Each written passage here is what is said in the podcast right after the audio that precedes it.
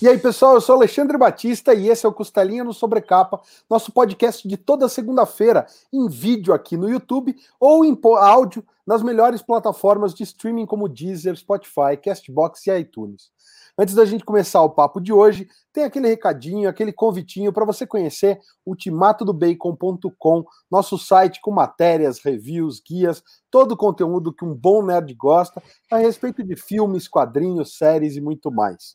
Tem também aquela outra chamadinha que a gente deixa aqui para vocês. Aproveita e já dá aquele like no vídeo, se inscreve no canal se não for inscrito e clica no sininho para ativar as notificações. Você pode personalizar o seu conteúdo entre todas, algumas e nenhuma notificação.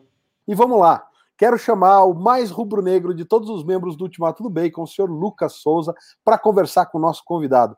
Salve, Lucas. Como é que você tá, parceiro? Tudo certo? Grande Alexandre, cara, prazerzaço estar tá aqui contigo mais uma vez para a gente falar do tema que a gente tanto ama aqui no Sobrecapa, no Ultimato do Bacon, que são as HQs, né? E hoje a gente vai ter o prazer e a honra, cara, de conversar com uma editora que está fazendo um trabalho incrível aí no mercado, né? O pessoal que está acompanhando aí os lançamentos, a editora que trouxe para gente aí o, colecionador do Topi, trouxe para gente o Kraken, trouxe para gente Torpedo, Ernie Pike. Então é uma editora que só tá, tá com um catálogo incrível e vai ser bacana demais ouvir como eles montam esse catálogo, como é que eles pensam no negócio e a gente se adentrar, entrar um pouquinho mais aí nesse mundo da, dos bastidores das HQs. Então, tenho o prazer de chamar aí para bater papo com a gente o Rodrigo Rosa, da editora Figura. Rodrigo, seja muito bem-vindo, a casa é sua. Olá, tudo bom, meus queridos? Que legal, muito obrigado pelo convite. E vamos conversar, então, falar um pouco da, da história da figura, de planos, enfim. É muito legal sempre estar em conversa com o pessoal.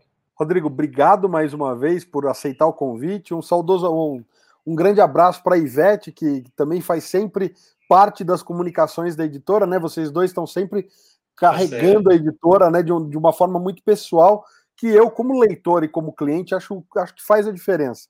A gente poder identificar pessoas por trás das editoras, eu acho que faz muita diferença no, no relacionamento com, com o cliente final, né? Então, primeiro de tudo, mandar esse abraço. E eu já quero fazer uma primeira pergunta, é, porque a gente está começando sempre é, com esse tipo de pergunta para saber como você chegou aos quadrinhos, como você chegou a essa ideia de falar, vou montar uma editora. Conta um pouquinho para a gente desse percurso de sair de leitor de quadrinhos e como você chegou aos quadrinhos, né? A tua trajetória até ser o proprietário da editora Figura? Ah, pois então, ah, bom, tá em uma grande trajetória aí, porque eu faço parte de uma geração que ainda uh, muito normalmente tinha acesso aos quadrinhos já desde muito cedo, né, da infância, né?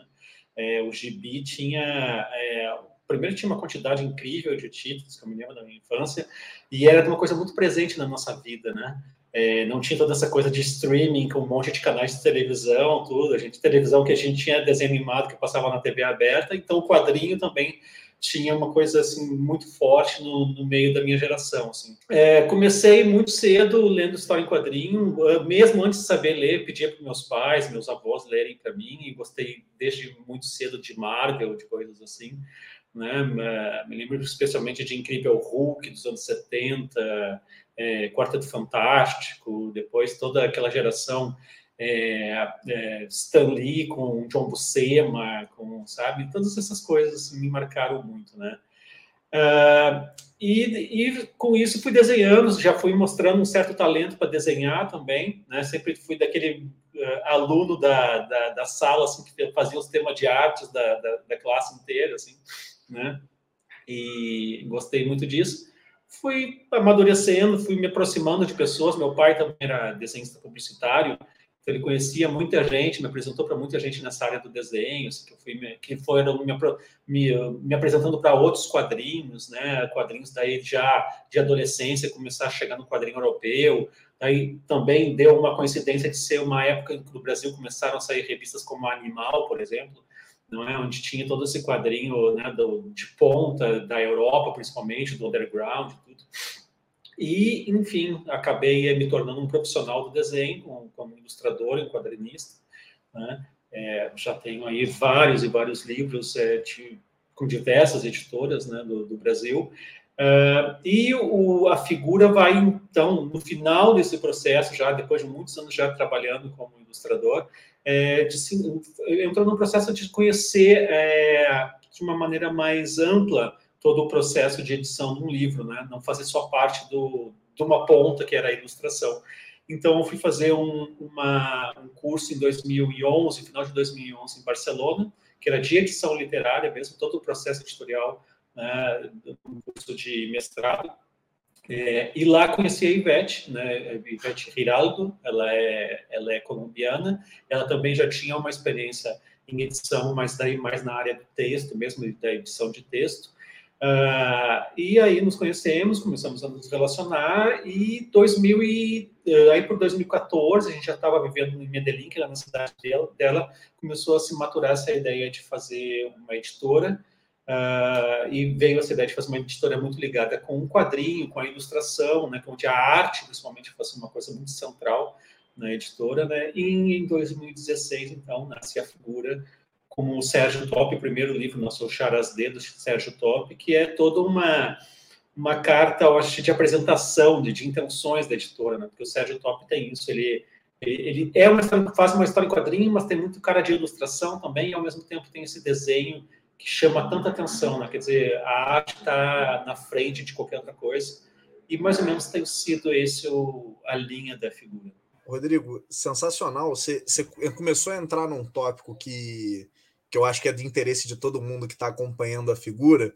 E acho que eu tenho que, que começar já agradecendo vocês, porque a gente está tá no momento ímpar né, dos quadrinhos como um todo aqui no Brasil, e a gente tem tido a oportunidade de ter acesso a obras que a gente não tinha com facilidade. Né? Então, o, o próprio Sérgio Top, posso falar com muita tranquilidade, é um, um autor cara, incrível que eu conheci através do trabalho de vocês, porque a gente realmente não tinha é, acesso a esse material. E hoje é um, acho que é um nome aí que todo mundo que está acompanhando o quadrinho fala com tranquilidade. Eu sempre brinco, né? Se eu voltar 15 anos no tempo, aqui, pelo menos no Brasil, não era assim. Tinham pouquíssimas pessoas que falavam sobre o nome desse, desse grande mestre é, porque a gente não tinha realmente acesso às obras, então a gente sabe que isso acaba dificultando bastante até conhecer.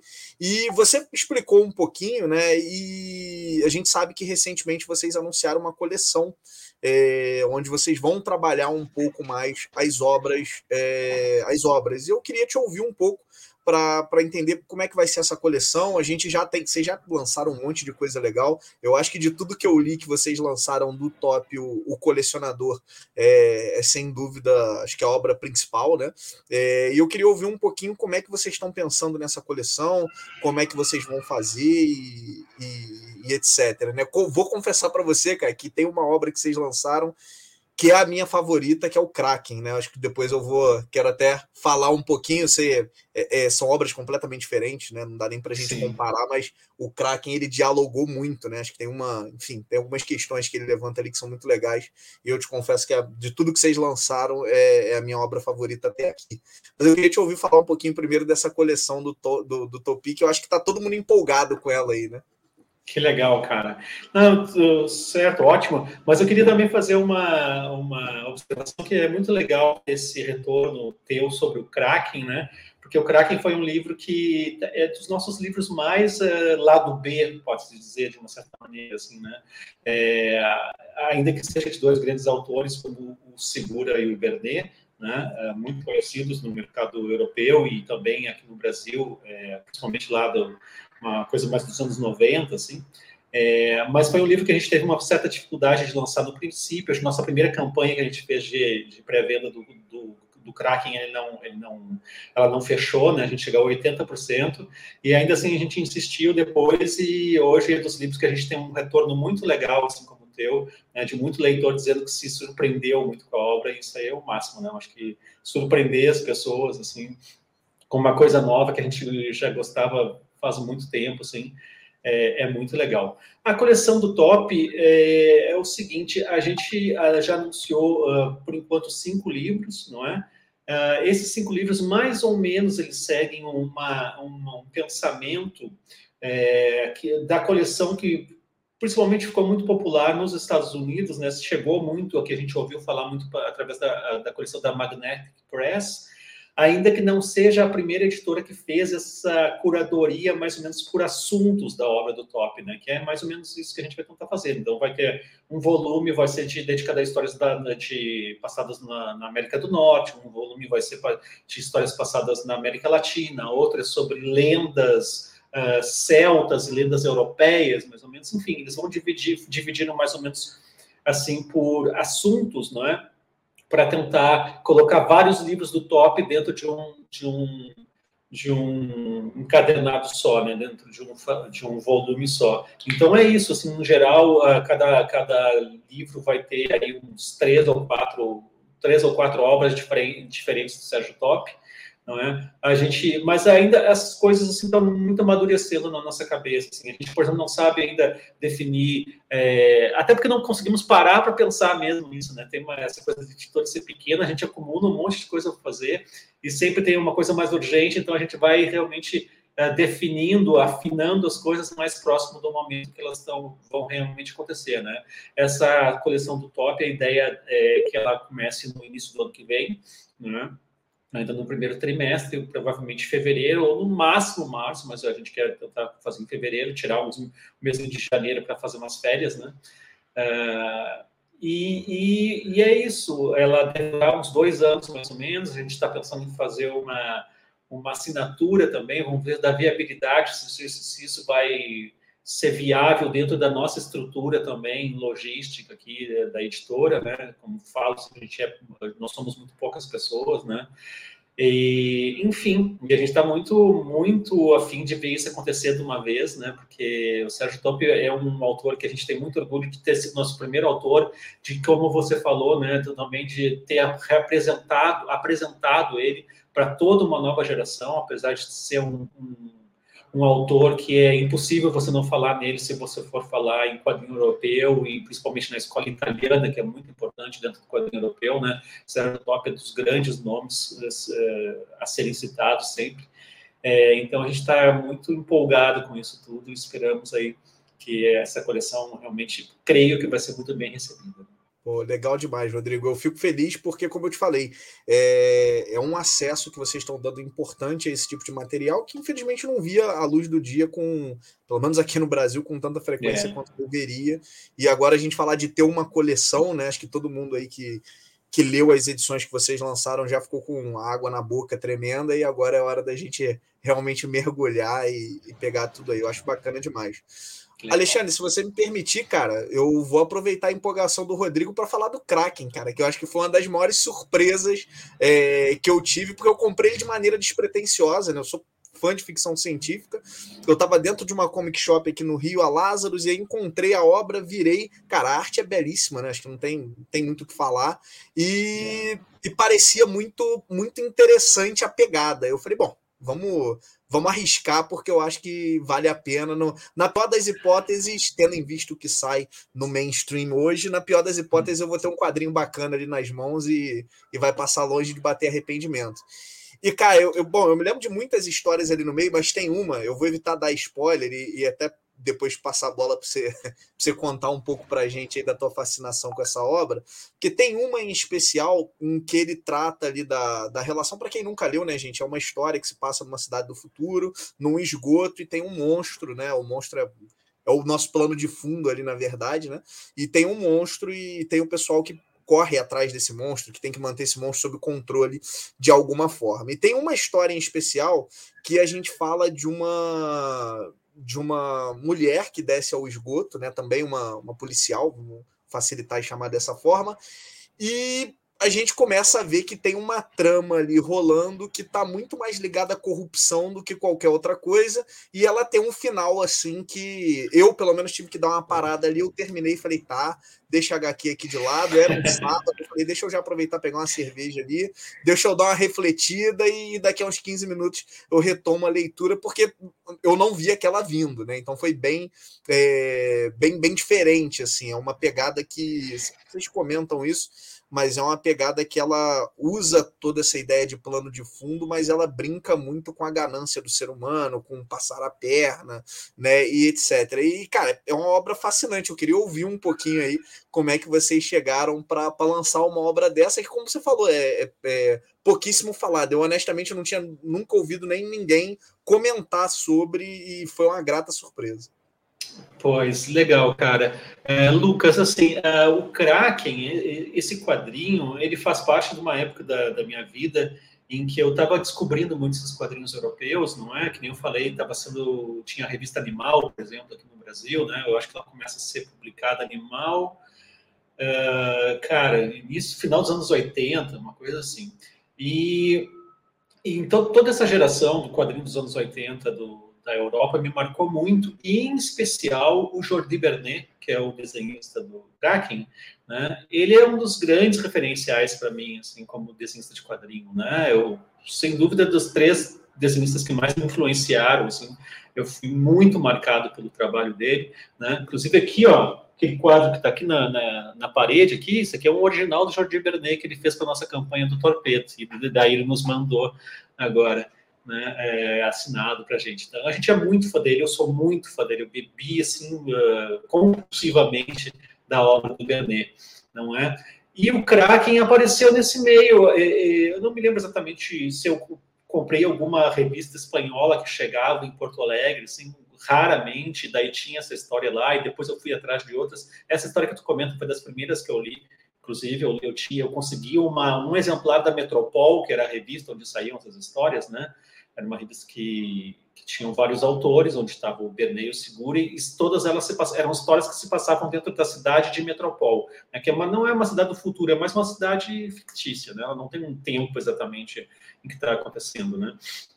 E, e eu sempre fiquei muito impactado por essa história, assim, porque ela tem essa coisa, né? É, ela é um negócio meio desses filmes de suspense, né, no ar, assim, misturado com ficção, com ficção científica, trash, né, por causa do monstro. O monstro é uma grande metáfora da maldade das pessoas, né, da, da maldade dos homens, assim.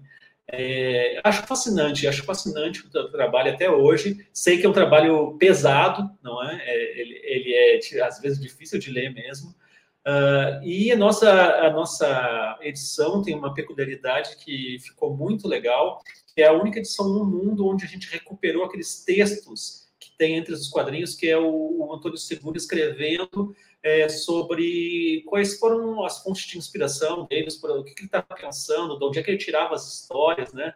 E que deu um, um, sabor todo especial para a edição. Né? É a única edição do mundo que compila toda a obra que recuperou esses textos, que a gente achou assim meio que sem querer, pesquisando na internet, a gente achou esses textos, eles nos liberaram lá.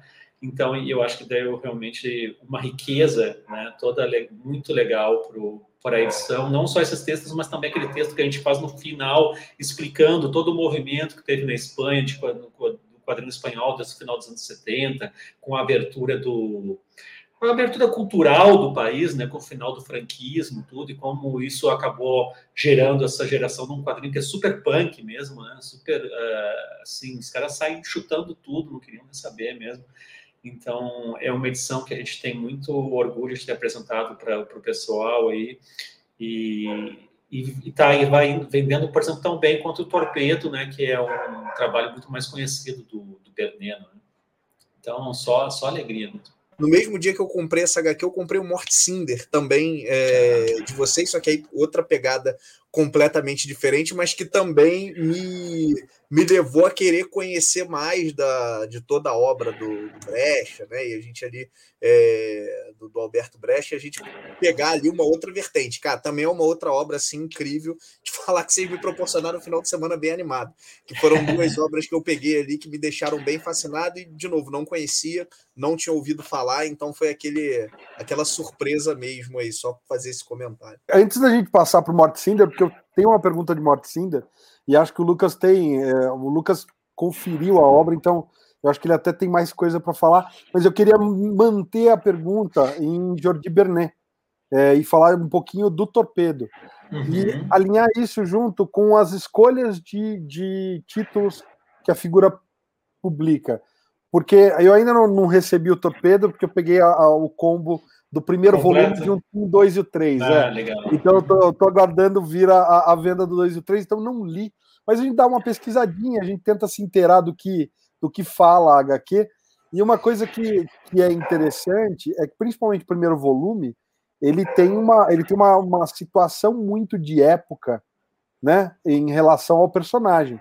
Né? Uhum. Então, muitas coisas ali estão datadas de uma certa forma, e, e para um leitor desavisado, ela pode, pode soar, é, sei lá, é politicamente incorreto ao extremo, né? Então, eu queria, queria que você falasse um pouco da escolha desse título, por que trazer o título, da importância dele e de como está andando o torpedo e prazo de lançamento do 2 e do 3, esse tipo de coisa. Certo. Então, é, o torpedo, eu acho assim, eu, eu vou discordar de ti, eu não, eu não acho que a obra em si esteja datada, né? Ainda que, claro, ela é uma obra do seu tempo, né? Uh, o que, que eu poderia dizer sobre isso de ser do seu tempo? Era um tipo de quadrinho primeiro, eram histórias curtas, porque todas essas histórias saíam em revistas primeiro, né, mensais, esse era o padrão editorial de toda a Europa, basicamente, e histórias de, em revistas mensais que tinham várias pequenas histórias, né, de sete, dez páginas, e depois no final isso se compilava em um álbum. Né? Então são essas histórias curtas. Né? É um é, são os anos 80, né? quer dizer que é um tempo que várias dessas questões que hoje a gente discute não estavam dadas ainda. Né? É um tempo onde, por exemplo, o quadrinho adulto é, ele estava muito focado numa ideia uh, básica, central de sexo e violência, pode-se dizer de uma certa maneira. O quadrinho adulto tinha que ter ou ser muito violento, ou, né, ou essa coisa da violência, é, ou, tinha que ter, ou tinha que ter algum apelo sexual. Né? Então, por exemplo, no Torpedo, eles usam e abusam do papel das, das, das fêmeas fatais, né, que são tão clássicas numa história de noir, numa história de mafiosos. Assim. Né? E o Torpedo, eu acho assim, ele, ele realmente abusa desses clichês do, do, do gênero no ar, do gênero policial, mas a grande inovação dele é que ele não faz nenhuma concessão a querer, de alguma forma, é, é, suavizar isso, né? Ele, tipo assim, ele é uma história pesada dentro de um ambiente pesado, com personagens pesados, sabe? e tudo que está relacionado ao torpedo, as relações dele está permeado pela violência, desde o início, assim, né? desde o início, da, depois tem histórias que recuperam a infância dele, então já tem uh, aquela coisa de mafioso italiano, um matando família do outro, né, e situações de abuso de todo tipo, então o, ele não quer em nenhum momento, eu acho que essa é a grande... Uh, a grande característica que ainda mantém o torpedo muito muito vivo e muito uh, interessante é que o, o, roteirista não quis nenhuma, em nenhum momento recuperar o personagem. Né? Ele admite que o personagem é um bandido, que não está nem aí, né? que ele faz o que tiver que fazer, ele é pago para isso aí, e ele não e ele vai passar por cima de homem, de mulher, de criança, por cima, porque ele é uma assim, ele não é um psicopata, mas ele é um sujeito extremamente amoral, assim, sabe? Ele é o que tem que fazer, ele é muito movido por vingança, assim. Então as pessoas, não sei, uh, principalmente daí hoje em dia, né, eu acho que a gente tem uma, uma coisa assim, ah, a gente quer mais ou menos se ver é, que, que a obra mais ou menos espelhe coisas que a gente se identifica, né? E o Torpedo não quer se identificar com nada e nem quer dar, pregar nada, assim, ele só quer te mostrar uma história real que se passa num meio muito pesado com pessoas muito pesadas, assim, sabe? E daí, né, a gente sempre deixou muito claro que era isso a obra, não é? é tem coisas, tá, claro, que a gente vai criticar, que a gente também tem uma visão mais crítica, né? Ah, isso aqui envelheceu mal, né? Talvez não, hoje em dia não se fizesse isso. Mas são coisas né, que você pode criticar dentro de 700 páginas de história em quadrinho, onde a grande maioria das coisas são muito interessantes mesmo, sabe? Tem é, são muito são histórias muito, muito pungentes, é, o personagem é muito bem construído, é, tem histórias brilhantes, um texto muito bom, e o Jorge Pernet também, é, no auge da carreira dele, né, desenhando como nunca. Assim.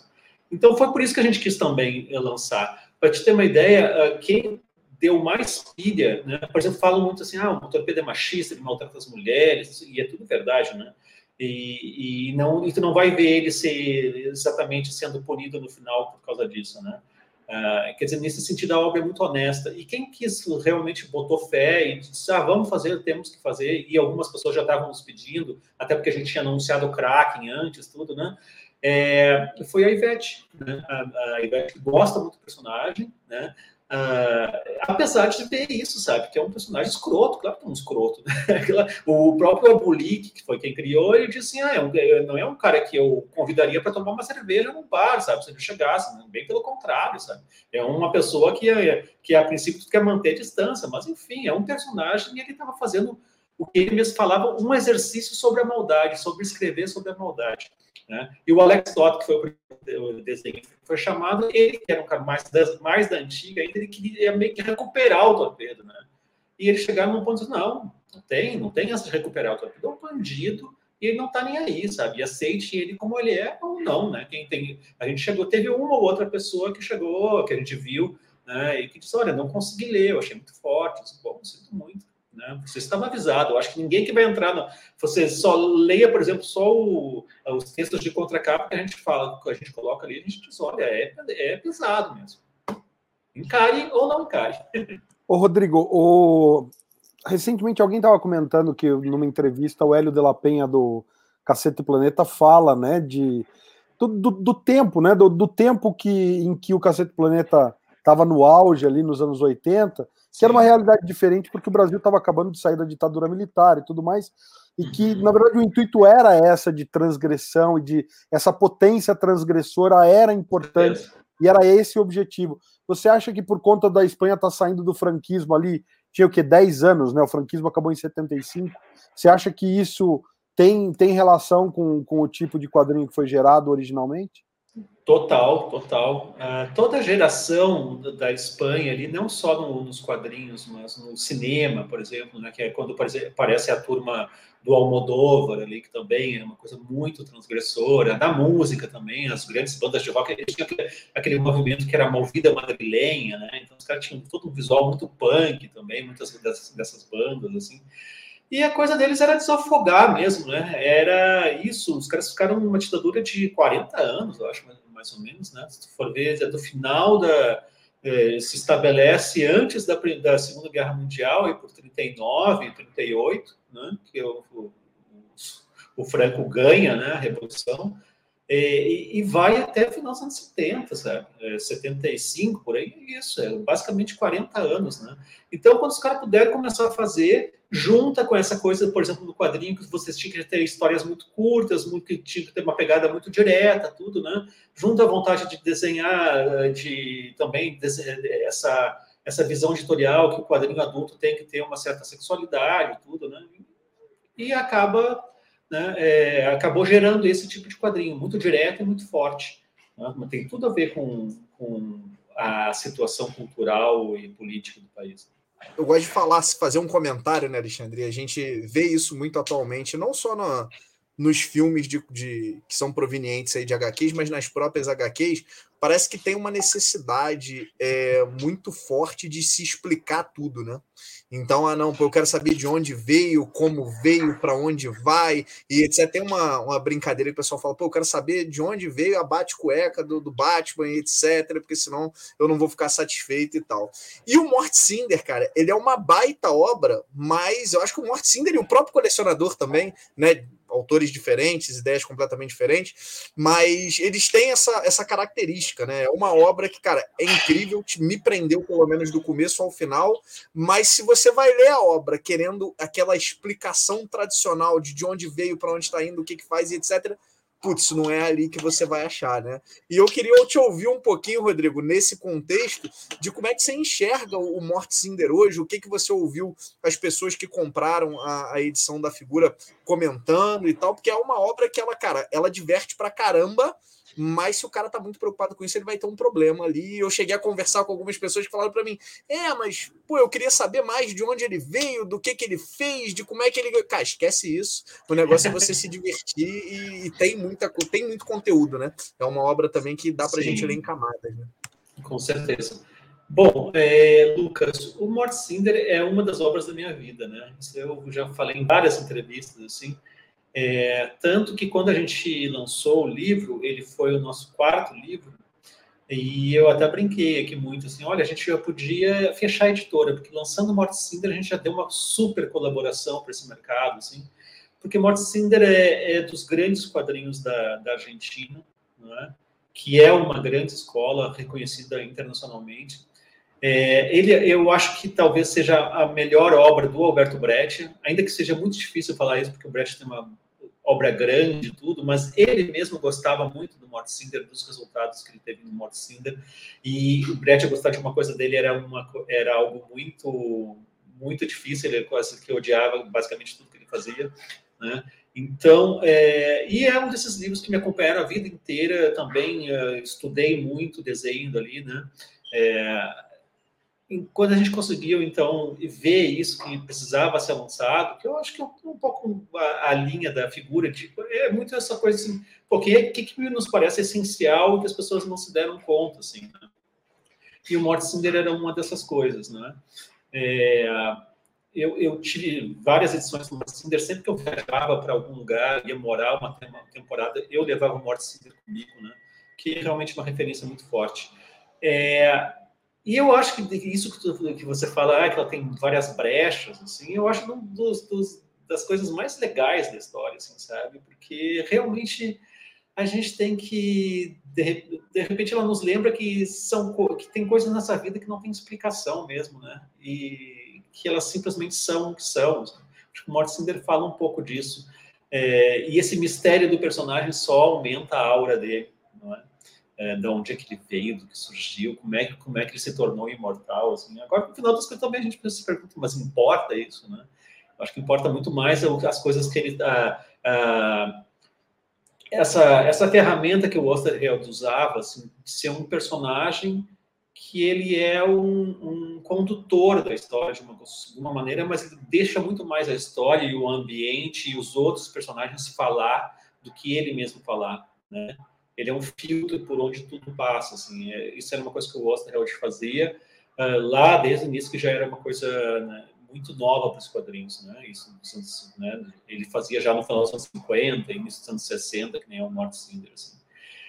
Uh, artisticamente é um trabalho fenomenal. Né? É, é, talvez seja das primeiras vezes, eu não me lembro, pelo menos, de algum, de algum algo antes do Mort Cinder, onde um desenho expressionista tivesse sendo usado para fazer história em quadrinhos, né? É, não sei, é uma obra que não, eu não canso de, de olhar, estou sempre olhando ainda, até hoje, eu conheço o livro há mais de 30 anos que eu conheço esse livro, e a gente tem um orgulho imenso de ter lançado ele. E com, com ter lançado ele, ter, inclusive, aberto todo esse interesse pelo quadrinho argentino que surgiu no Brasil, né? O pessoal fala direto, assim, ah, que o a gente não foi primeiro, a primeira editora que lançou o quadrinho a gente no, no, Brasil, não foi. Mas o primeiro quadrinho que realmente chamou a atenção e que fez todo o mercado, parece que ia atrás de quadrinho argentino e lançar, inclusive várias outras coisas do Brett, foi o Morte Isso aí nos dá muito orgulho, com certeza. Muito bacana, é. Rodrigo. É... E atualmente ele está esgotado, né? Tem tá, mas agora. Não, agora já vai entrar em reimpressão, não é? Inclusive, agora a gente vai começar é, não sei quando é que vai a, a entrevista ao ar, mas uh, se a gente não, a gente vai começar ou já deve ter começado o, a pré-venda do, do Perramos, né, que é do Brecht aí do Sasturain, que é uma das grandes obras da vida do Brecht. Vai ser o nosso grande livro do Brecht, ele tem mais, ele tem mais de 400 páginas, quase 500. É, então, agora, para essa pré-venda, a gente já vai também estar tá fazendo a reimpressão do, do, do Morte Simples. É bom, então, dar um recado para quem está assistindo. Se você está vendo o Mort Cinder aí no, no, Mercenários Livres ali, segura a onda, porque tá caro demais. Espera para comprar da editora Figura, Com porque certeza. vai imprimir, galera. Com certeza. Rodrigo, eu queria te fazer uma última pergunta sobre o, o Mort Singer, é, porque eu, eu, quando eu li, e aí pelo menos foi a sensação que eu tive, que ele tem dois momentos bem distintos, né?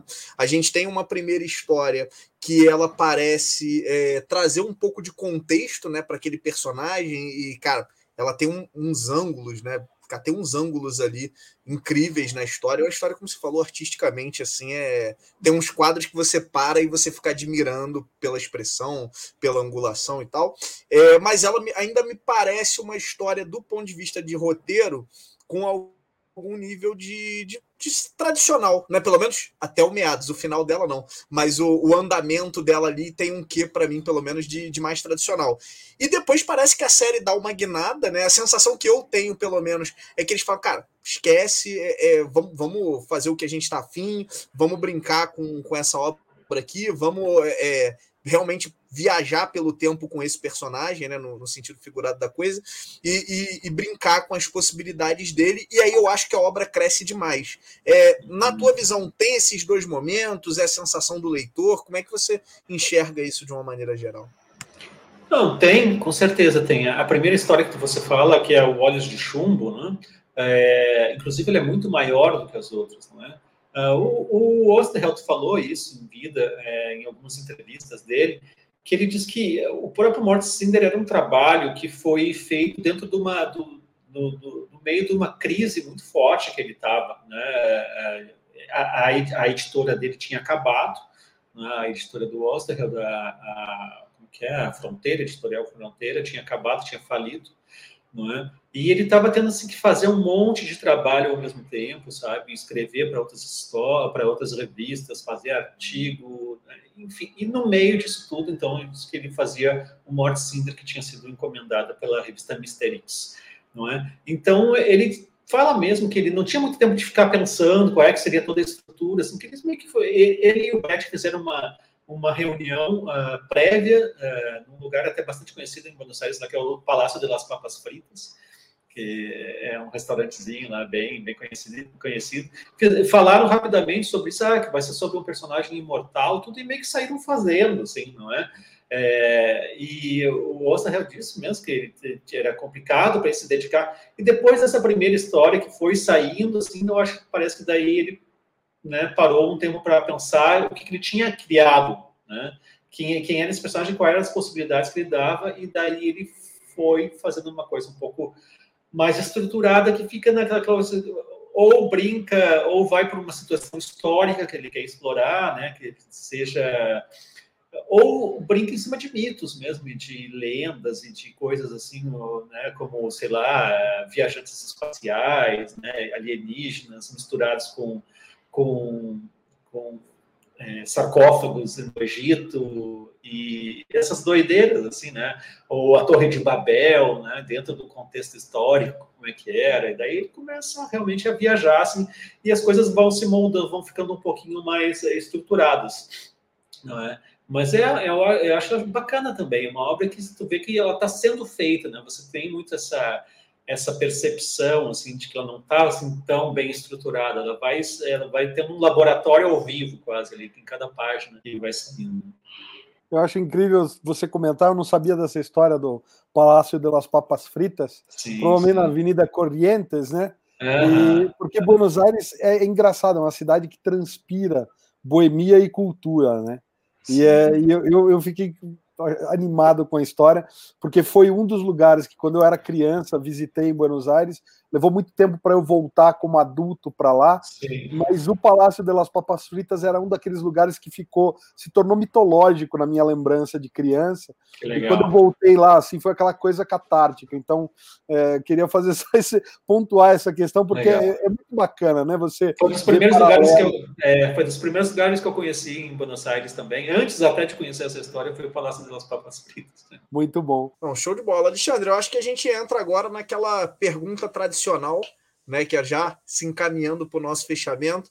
Rodrigo, vocês lançaram um monte de coisa legal. Eu acho que tem uma. Vocês têm um dos catálogos aí é, mais diferentes e mais é, vastos, né? De, um monte de editora que está fazendo um trabalho legal. Eu acho que o de vocês realmente se destaca, porque são trabalhos que a gente acaba, a gente pega e quem não está tão dentro desse universo ou de quadrinho europeu ou de quadrinho argentino, a gente se surpreende com material é, muito bom e até parabenizar vocês, cara, por todo o tratamento que vocês dão ao material, é um material muito bem acabado, vocês têm sempre uma, uma parte de extras, de contextualização, que eu acho que ajuda muito na leitura da obra, né? Às vezes a gente entender um pouco mais de como aquela obra foi concebida, onde, eu acho que isso é, é bem bacana. E aí a gente faz uma pergunta aqui que é sempre muito difícil, né? A gente brinca, faz, fala que é quase pedir para o pai escolher o filho favorito, mas é, falando aí para o pessoal que nunca pegou material da figura, né? Se você tivesse que indicar uma ou duas obras para ele começar essa jornada do material de vocês, o que, que você indicaria? Cara, indicaria o Mort Cinder, com certeza, uh, por tudo isso que eu já falei. Né? É, eu acho que ele dá muito a, a cara da editora e eu acho que alguma coisa do top também. Né? Porque talvez o Charasdê, inclusive o Charasdê a gente lançou em dois volumes, mas agora a gente quer reimprimir e fazer toda a obra num volume integral, não é? é poderia ser o Charasdê também, porque o top foi nosso cartão de apresentação, eu acho que ele diz muita coisa do que é a, do que é a figura, né?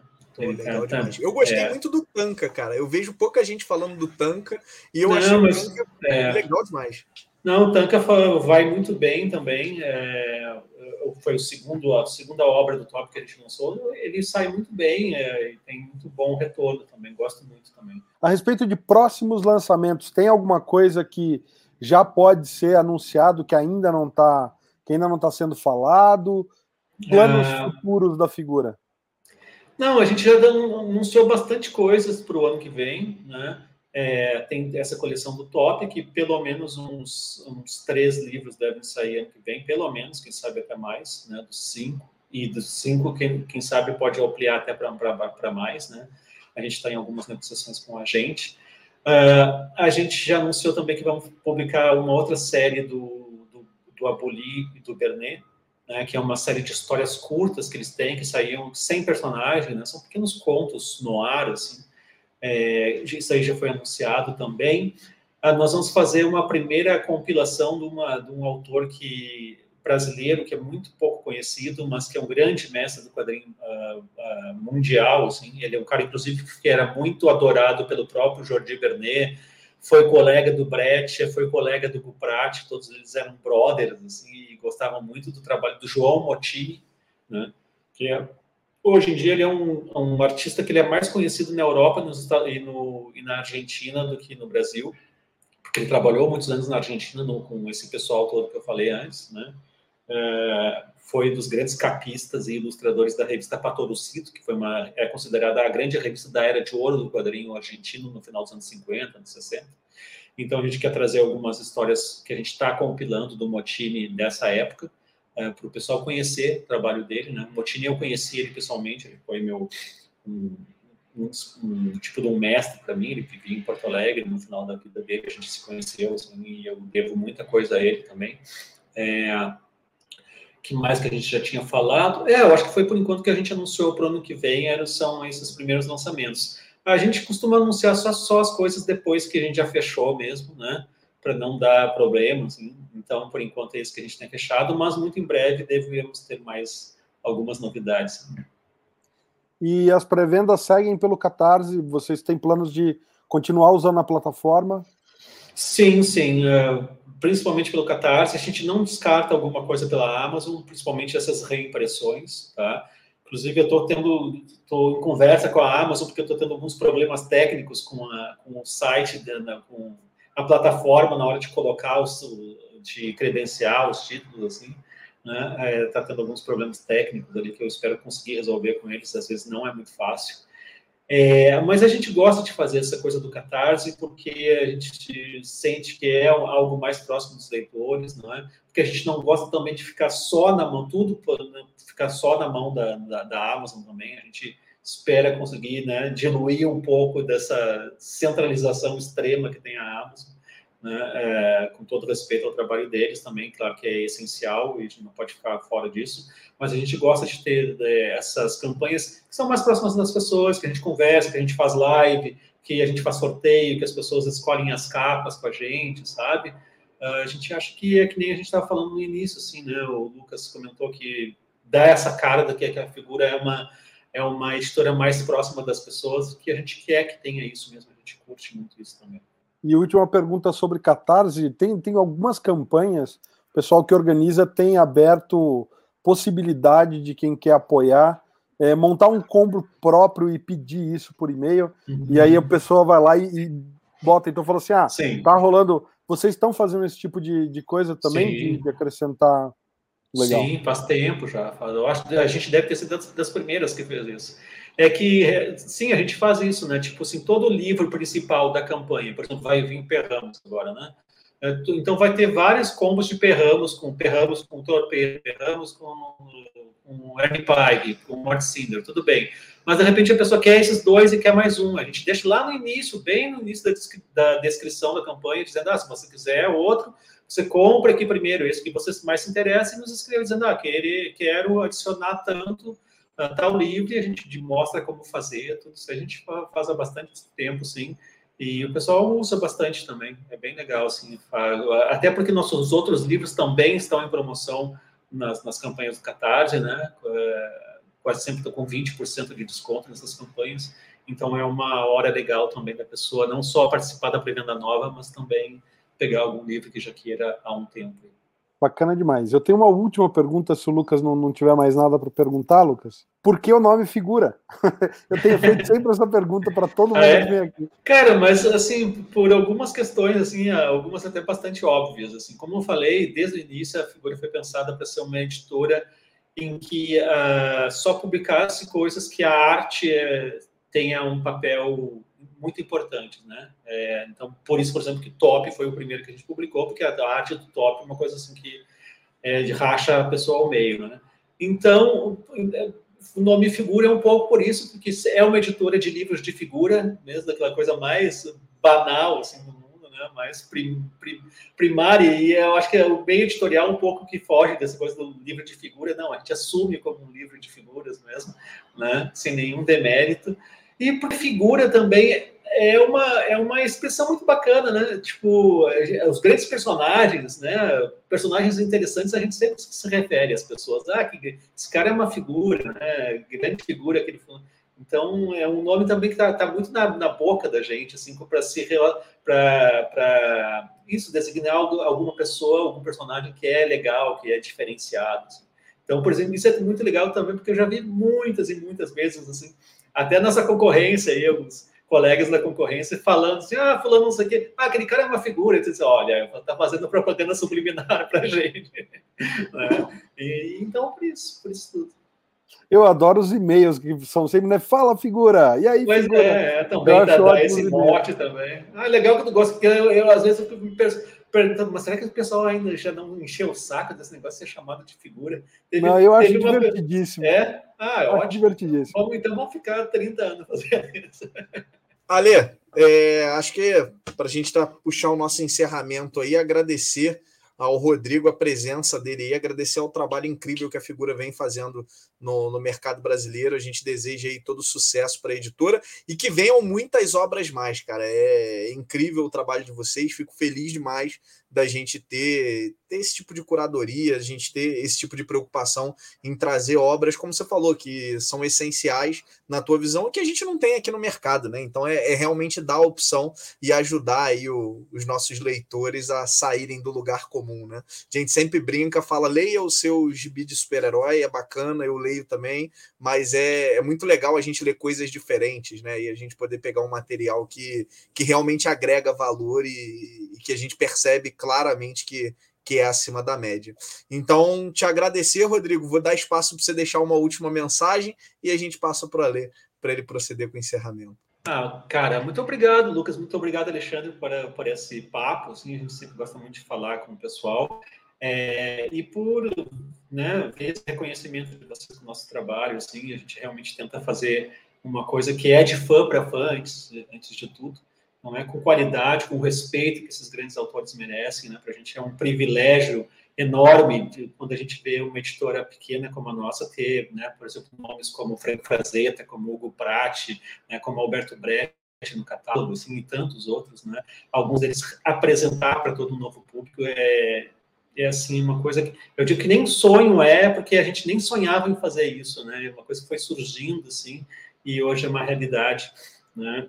a gente está poder estar tá trabalhando com todo esse pessoal, assim. E nossa ideia é essa, a figura, eh, a gente pretende crescer aos pouquinhos, assim, mas sempre de uma maneira que a gente consiga manter um, uma qualidade, né? Não fique só jogando um monte de livro aí para fazer pré-venda para e para, enfim, tocar uma máquina. Não, não. É um cuidado quase artesanal mesmo, assim, de, de trazer coisas de qualidade que, a nosso ver, são essenciais e que a gente está vendo, a gente quer trazer Uh, daqui a pouco autores contemporâneos também que estejam trabalhando ainda em coisas é, que dialoguem com, né, com é, nosso momento, assim. É, por enquanto a gente está numa linha um pouquinho mais histórica, coisas que passaram, né, que são ainda muito interessantes, enfim. Mas daqui a pouquinho a gente também vai estar tá colocando coisas assim de mais de produção atual mesmo. E, e legal, ele muito obrigado realmente por esse espaço. A gente agradece mais uma vez ao Rodrigo, dá parabéns aí aos cinco anos da, da editora Figura, que estão aí completando agora em 2021, né? E mais uma vez, deixa aí aberto o espaço, a casa vai estar sempre aberta a você e a editora Figura. Para a gente foi um prazer bater esse papo. E também não posso deixar de agradecer a você que está em casa, assistindo ou escutando o nosso podcast. Obrigado pela sua audiência e ficar com a gente até agora. Não esquece, se estiver no YouTube, de conferir também os outros vídeos do canal. Clicar no logo do Sobrecapa para se inscrever se não for inscrito. E até a próxima, galera. Valeu!